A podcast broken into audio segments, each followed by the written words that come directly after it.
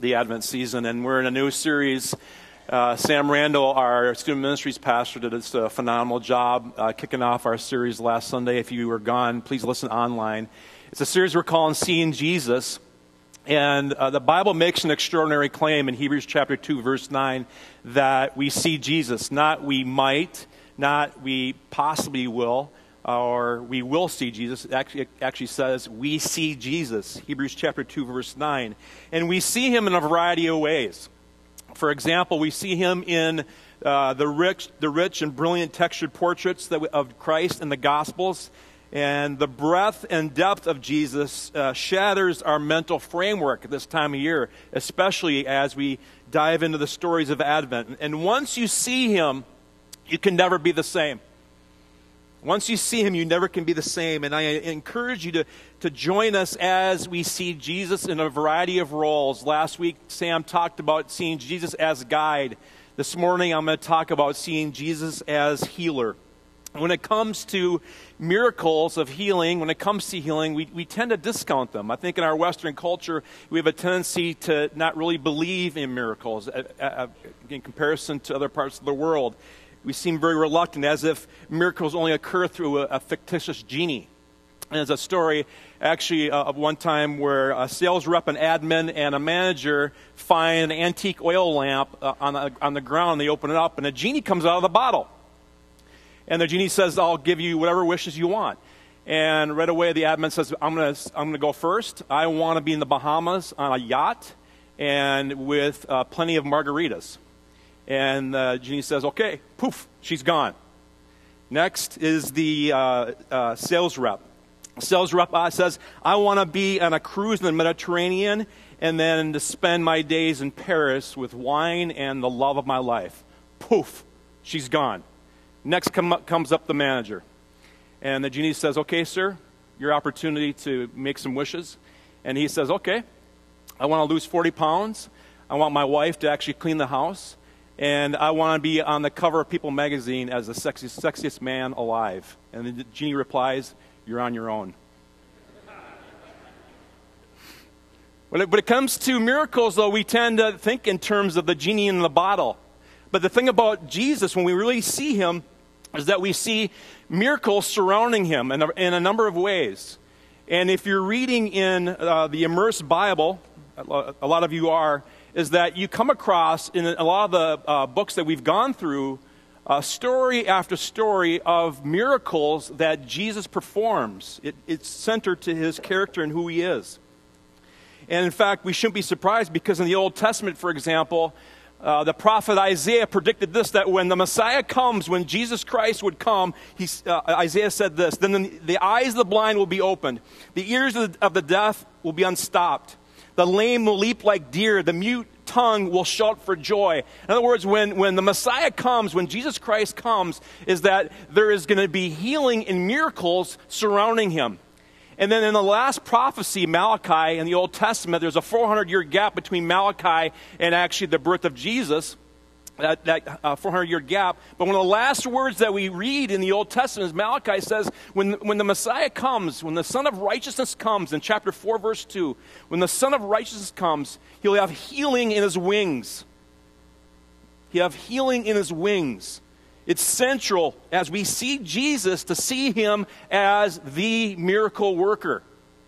It's not an addendum. It's not something that sort of is on the periphery when it comes to Christ. It's central to who he is. One writer says that when it comes to Christianity, the miracles that we see in Jesus have decisive significance that converge on him and demonstrate him to the world.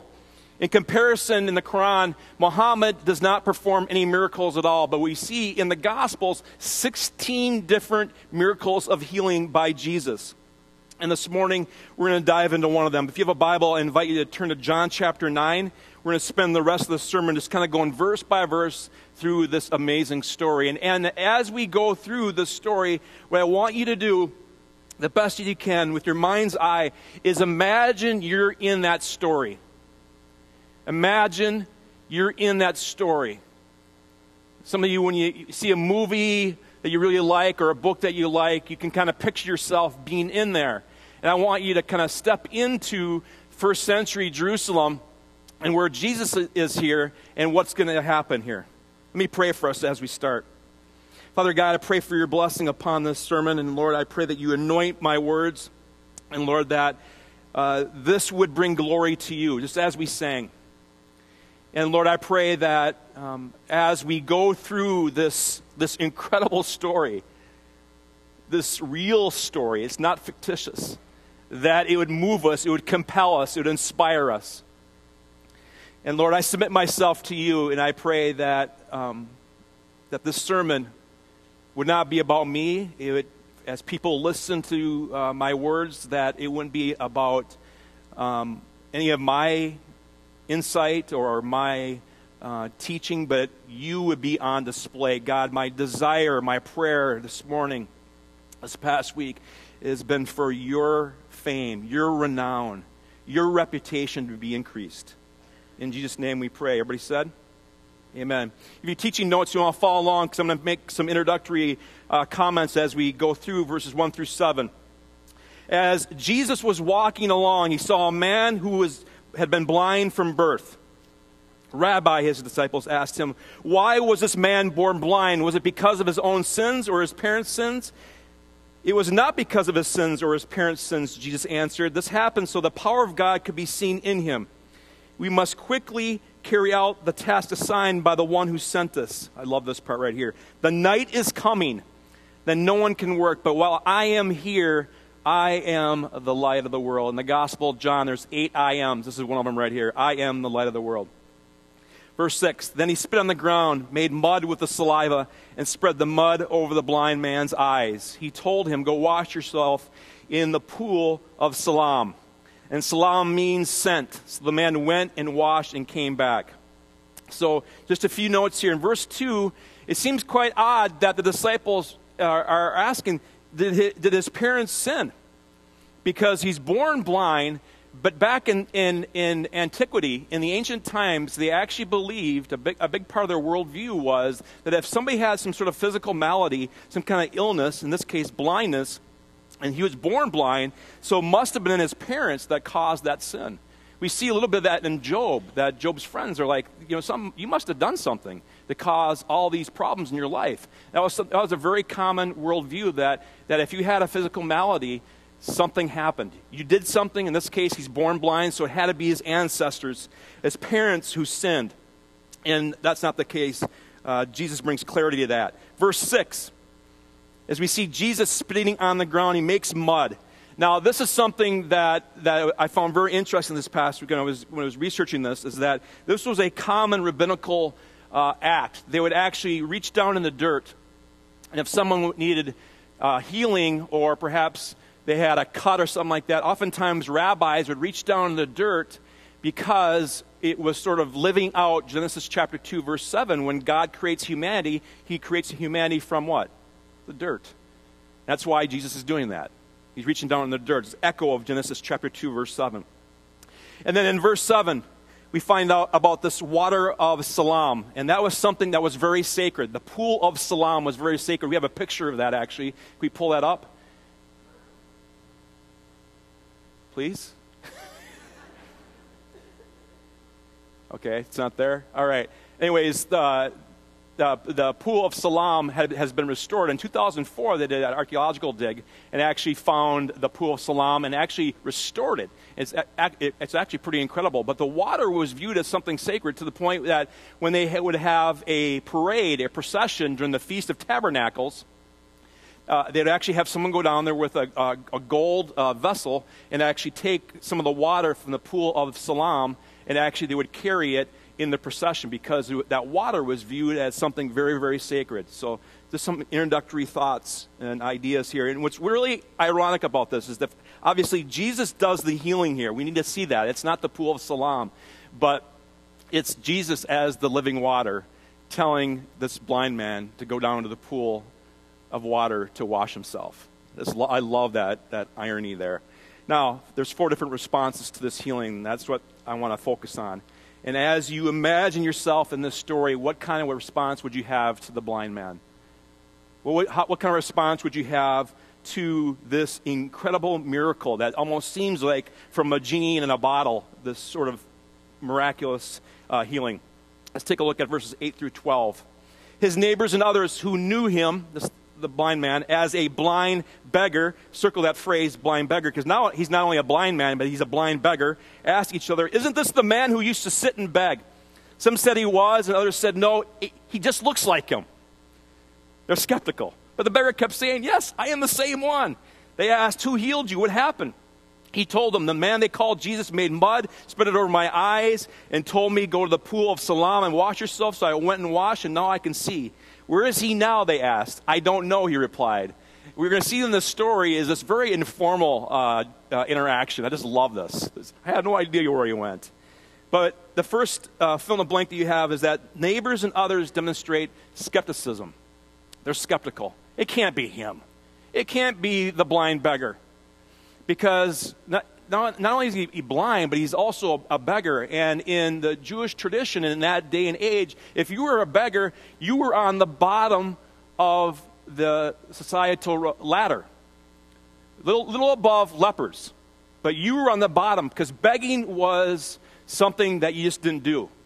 And even though in, within the Jewish tradition that charity, helping those in need, was very important, but if you were a beggar, you were in a very, very tough spot. And oftentimes you could not escape that, that sort of uh, status. And you were looked down upon, you're ostracized, very much you're on your own. That's why in the text, for example, it doesn't say his community, it doesn't say his friends. What does it say? His neighbor, his neighbors, and others. There's this distancing. You see that in the text? Neighbors, they're distant. They don't have any relationship with this guy. In fact, they don't even say him by a name. It's, it's the blind beggar. The neighbors and others. There's this gap between the blind man and these folks. And there is a lot of skepticism they have around that.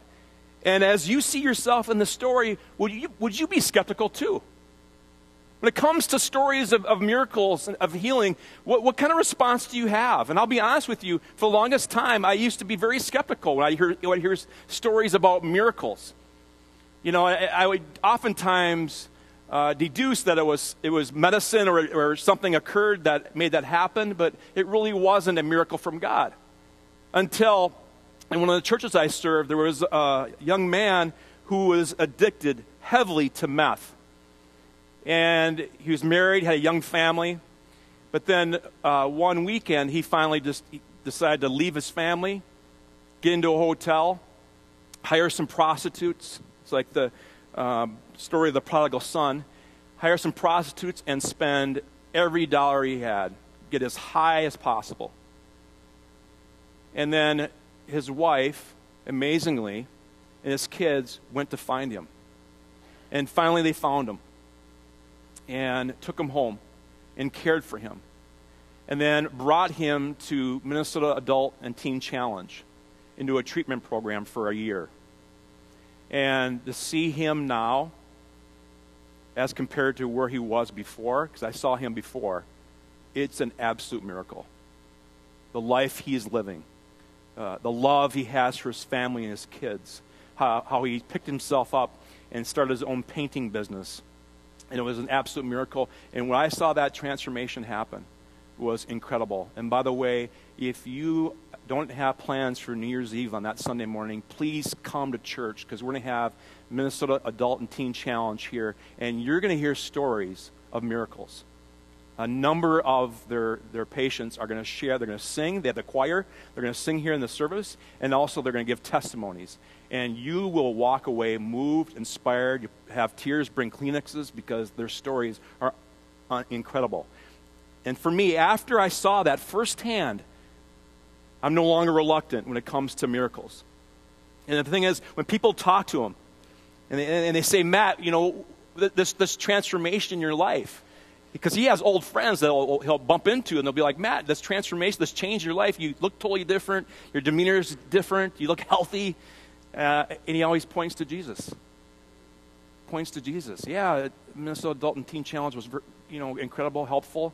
Um, my, my family was very helpful, but he always points back to the healing power of Jesus Christ. I love that. Next, verses 13 through 17. Let's take a look at that.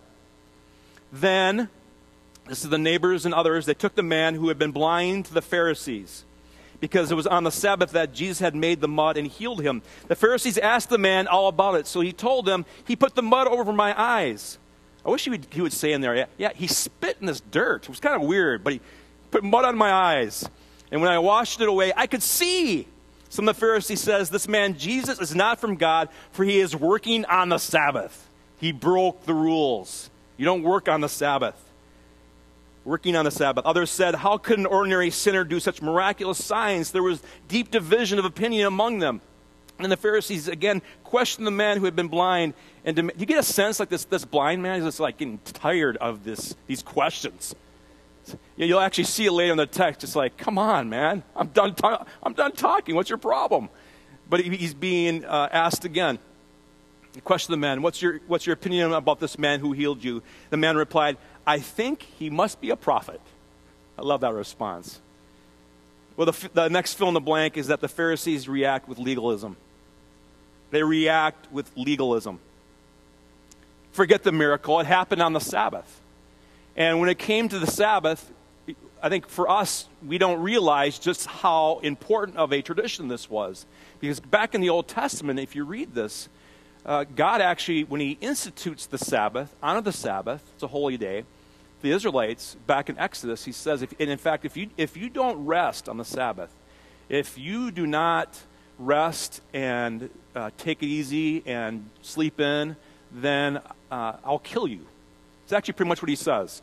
Because uh, almost like, if I don't, then the work that you're doing is going to, okay? So they actually thought that if they broke the Sabbath, that God could kill them. So they had all these rules regarding the Sabbath. We don't find this in the Bible, but in uh, the Jewish tradition, the Pharisees and other teachers had what was called the Mishnah. And the Mishnah was a commentary on the Old Testament. It extrapolated uh, all these different commandments and rules um, that they had in the Old Testament, and among them was the Sabbath. And there was a number of rules what you could not do. And I love about Jesus, he breaks rules. There's like this junior high part of me, this rebellious side that's like, yeah, Jesus is breaking rules. I love it. Okay? Anyways, so for example, one of the things that, that he does is that he heals a man.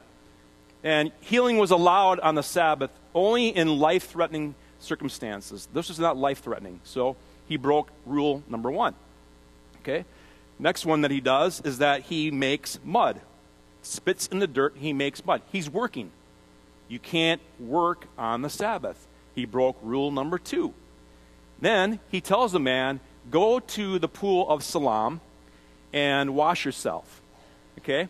And the man does that and he comes back. Scholars believe that was about a, a 1,300 yard walk on the Sabbath. One of the rules was in the entire day of a Sabbath, you could only walk 1,000 yards. I'm not sure if they had like a clicker or something back then or something how they kept track of that, you know, GPS or something. You can only walk a thousand yards. Breaks another rule. So you're in that you're in this story, and and and by the way, we often kind of brush the Pharisees as uh, I think we reduce them down as hypocrites, uh, just a bunch of you know people that uh, were despised. They were not. They're hostile with Jesus, but you need to understand there's a number of Pharisees that actually were, were good people. Nicodemus was, was, a good example of a Pharisee who was a good person, but they were well respected, well respected within the Jewish community. And when they're sharing and responding to the blind man, I think some of us would give in in the same way. Would we respond with legalism, judgment? These may seem like petty rules, but I think in the same way, when it comes to our own faith, religion, we have our own petty rules too. We look at other people and we think they're not doing it right. Maybe we look at Catholics or Presbyterians or Pentecostals or other religious groups and we think, well, they're not doing it the right way. They're doing it this way, they practice that. Yes, at the same time, we must hold dearly to the gospel that Jesus Christ was born of a virgin birth. He gave his life freely on the cross to defeat sin and death, rose on the third day, ascended to the right hand of God, and will return one day again. Yes, we need to hang on to that, but we need to be careful about the rules that we make and how legalistic we can become. It's easy and tempting for us. So if you're there in the story, would you respond in the same way? with judgment, perhaps, legalism. He's breaking the rules. He's breaking the rules of the Sabbath. I think for us to embrace um, freedom and grace, and it's easy and tempting for us to make these petty religious rules. Like a friend of mine says, I think we will be very surprised by who we see in heaven. Another response. This is found in verses 18 through 23. The Jewish leaders still refused to believe the man had been blind and couldn't, could now see, so they called in his parents. Now it's the parents. Okay, parents, how would you respond to this? Mom and dad, Pharisees, well respected. They bring him over. They asked, they asked him, Is this your son? Was he born blind? If so, how can we now see? How, how can he, now see? His re- parents replied, We have no idea who he is. No, they don't say that. We know this is, we know this is our son. And that he was born blind, but we don't know how he can see or who healed him. Ask him. He is old enough to speak for himself. I just love that. Ask him. He's old, old enough to speak for himself. His parents said this because they were afraid. They were afraid of the Jewish leaders who had announced that anyone saying Jesus was the Messiah would be expelled from the synagogue. That's why they said, He is old enough, ask him. Now, again, no small thing. The synagogue was the center of Jewish life, and to be expelled from that. The Pharisees could do two different expulsions. Number one, 30 days. They could expel them, that was less severe. They could expel them for 30 days. And some of you are like, oh, I'm 30 days off from church. That sounds awesome. That's not a penalty but 30 days from the synagogue. Or they could do something more severe where they could have them flogged and uh, expelled from the synagogue for years, and also their friends could not talk to them, only their family. And that was very common. So, yeah, I think some of us would be fearful because they know that in the back of their mind that there's a chance that they could be expelled in such a way. Imagine you're in the store, you're part of the family, your, your mom or dad, or your brother or sister. Uh, would you allow that fear to hold you back, or would you cave in to the Pharisees? Would you give in to that kind of peer pressure? And it's amazing how the, the presence and proximity of certain people, what, what that can do to our actions. There's actually a study done on uh, NFL referees. They actually found that when a referee uh, called a penalty, uh, typically, if they were close to the one sideline near the coaches and the team, um, they would actually call the penalty oftentimes on the other team because of the presence and proximity of the coaches. And it was unbelievable the, the uh, research that was done on it. It was done last year. So hopefully the referees will be standing near the Minnesota Vikings sideline at noon today. That'd be really nice, wouldn't it? Anyways, but there's no doubt that the presence of the Pharisees influenced these parents. And fear is one of our basic emotions. Researchers believe this that we have eight basic emotions we have joy, trust, fear, surprise, disgust, anger, anticipation. And fear, that emotion that, that holds us back from taking any kind of risk. And, and many of us in here right now, we're fearful about taking a step in our lives for a variety of reasons. And as you find yourself in this story, may, may you move and step forward away from that fear and not give into it. Because I, I, imagine later on, these parents probably regretted giving into that fear uh, of kind of pushing their son aside and saying, you know, you, you talk, to, talk to them. Instead of praising and, and saying this miracle is, is it's incredible, our son can actually see. He's been blind since birth. He can now see. He can see our faces. He can, he can see his family members. You would think they would have tears in their eyes and, and being so moved that their son can actually see. But instead, they cave into the fear of the Pharisees.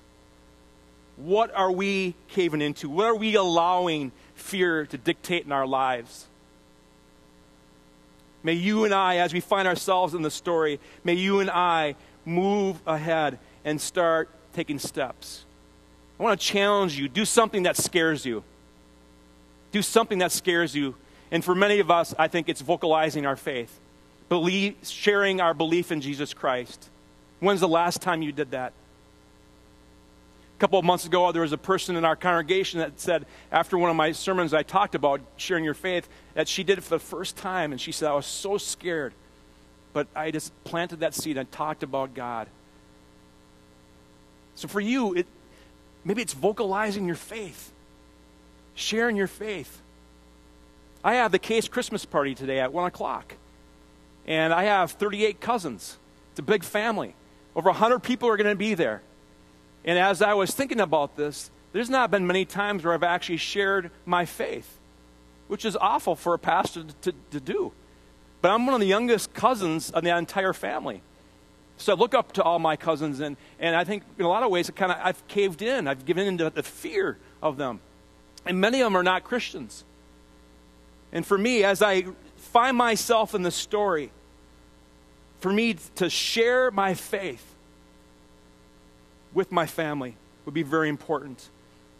For us to get into situations where we're, gonna, we're, we're determined to share about our faith and not to have to worry, even though you're going to be a little bit nervous. I am too.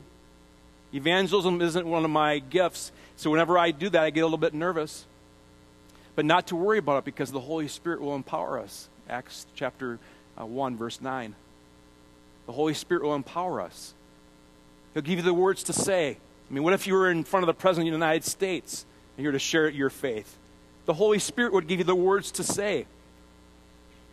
Has there been a, a struggle in your life when, when you read this book, the Bible, and you pray and you say, God, what I'm experiencing isn't matching up what I see in terms of the people in this, in, in, in this, uh, in this book?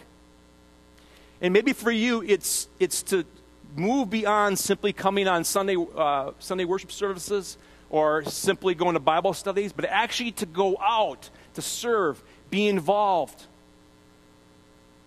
I think a lot of times when we, when we uh, give the benediction, it's really a sending out for each of us to go out into our spheres of influences and to share about how God has changed us, how Jesus has miraculously changed us from being a sinner into a saint, from being lost to being found, from being blind to actually we're able to see. I want to encourage you to do that. A friend of mine who's a pastor did something like this. And again, you might just think that, well, pastors automatically can talk about uh, their faith in, in very easy ways. But uh, a friend of mine who's a, a pastor, he's Asian, and his aunt was in the hospital. And in the Asian culture, you don't talk to your elders about anything. You don't even have, you, typically you don't even have a conversation. But he was driving to the hospital and he was, he was praying and he was thinking, he was saying, God, I don't know much how, how much longer she has. I haven't told her about Jesus, and he didn't know how to even begin talking to his elder to actually initiate the conversation because it's something you didn't do. And they never had a conversation about spiritual matters. But he, pre- pray, he prayed this God, please do, please do this for me. I don't know how to get started. I don't know what to say, but show me a miracle and speak your gospel to her. He says this after two hours sitting at her hospital bed, they were still talking about egg rolls. He thought, it's not going to happen. And suddenly, just like he prayed, the door opened. And they talked about a number of things about God, salvation. And he drove away with tears in his eyes, saying, God, thank you for the miracle. This miracle of sharing about your truth. And as he shares, now he prays to the Holy Spirit to work in her mind. So for us, that, that fill in the blank number three is um, the parents giving in to fear. And for us not to do that. The last one is this it's the blind man. The blind man reveals a growing faith. I want to kind of walk through um, just a few verses here because we see this progression in this blind man. It's, it's like the more he gets squeezed, the more he gets questioned, the stronger his faith becomes. He has a growing faith. Verse 17. First, he's asked him, What's your opinion about this man? He says, I think he must be a prophet. Okay? So it's kind of a, kind of a, a subtle step, I think. And then, verse 25.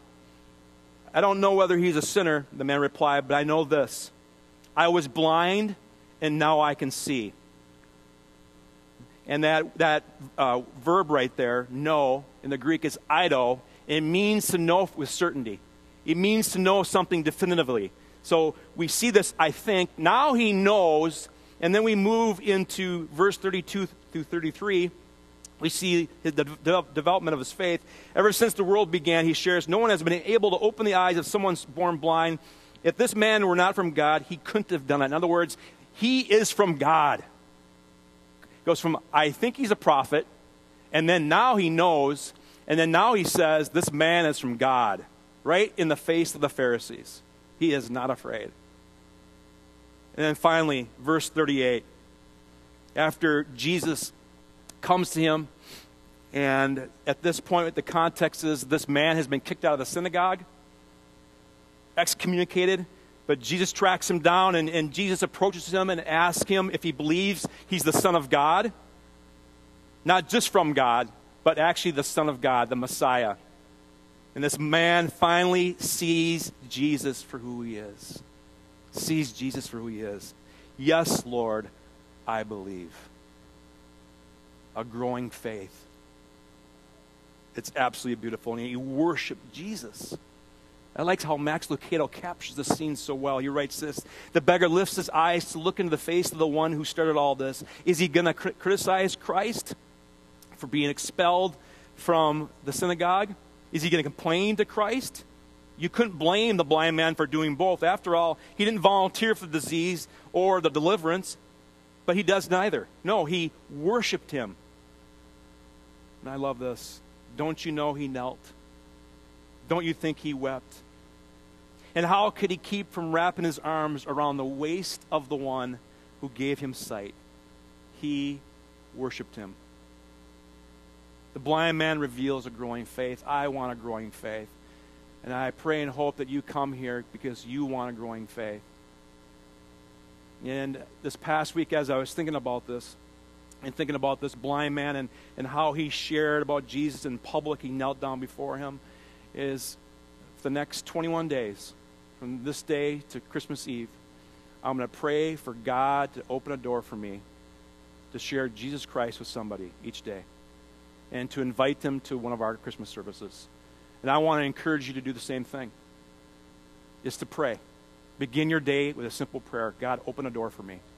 Open a door for me for me to share my faith. And that may shake you and your knees may tremble as you think about that, but pray, God, open my open open the doors for me. Give me the opportunity to share about Jesus. And you might be surprised and maybe, maybe you're a stay at home mom and, and, you don't have many opportunities uh, to connect with people, but, but you'd be surprised But what God may do. Begin each day for 21 days. 21 days is nothing. Begin by saying, God, open a door for me and for me to share about Jesus and share about my faith and invite them to one of our Christmas Eve services. And I had the opportunity, actually, just, just the other day at a, at a restaurant, to be able to take that step. And I didn't know what to say. And as I talked to the waiter, as we talked about spiritual topics, and he asked a couple of questions, and I shared about my faith and invited him to come on Christmas Eve. And, and he's like, I, I haven't been to church in 20 some years, and I doubt I'll make it to yours. I said, okay, I'll see you next week. I'll be back. But think about your hairstylist. Think about your restaurants. Think about your gas stations you go to for those of you who don't have relationships with non Christians, start going, uh, frequenting the places that you go to. Go to the same place. Go to that same cashier at Menards as you buy some more Christmas stuff and start beginning a friendship. It's one of the best ways because for me, I'm surrounded by Christians all the time. It's kind of a pain. I'm just kidding. Uh, but, but for me, I, I have to really go out and, and really initiate. Got a text last night from an old uh, classmate that uh, saw the suit that I'm going to be wearing on December 17th, which is absolutely hideous. But I'm, I'm doing it for our local food shelf, our local outreach team. That uh, the challenge was, in case you don't know this, uh, the challenge was to collect a thousand items for across our food shelf, and I, I wagered challenged them, said, if you do that, I'll wear this crazy, bright red, awful Christmas outfit on December 17th, which, by the way, is when the kids sing. So it's going to be a weird morning. I'm just, I'm telling you right now. I will preach in that suit. And you need to know something about me. I don't do costume. I don't do. that. I'm not a costume guy. So that, this is really uh, for me stepping out. Brian's like, I'll wear it. Let me wear it. He wants to wear it. So maybe Brian will buy his own. You can buy a blue version. Okay. Anyways, um, what was my point? Lost my point. Anyways, uh, but I, I, was just talking with, with him because um, he noticed the, the picture I, I, posted last night, and he's like, wow, that was really cool that your, your church did that. And here's another guy. I need to reach out. I need to pray for that opportunity. Unfortunately, I didn't take that step and, and say, hey, you know, Joe, I've known you for 30 years. I just want to share once again, you know, my testimony. I shared it a number of years ago, like 20 some years ago, but it's been a long time. And he doesn't go to church, and I ought to invite him. So I want to challenge you to do the same thing. Let's pray. God in heaven, we give thanks for this remarkable story. One of the 16 uh, reported miracles uh, of Jesus in the Gospels, and to see the example of this blind man, the blind man who could now see. He was once blind, but now he had sight. And think about the Pharisees who had sight, but really were spiritually blind. The contrast is amazing. God, open our eyes, open the doors in, in, in our lives to friends and family uh, to share about Jesus Christ, to reach out and invite folks to our Christmas Eve services, people that perhaps do not have a church home, people perhaps that have not been at church for a long, long time. And it's not about having uh, big services, but it's for them to hear the message the story, the story. In Christ's name, amen.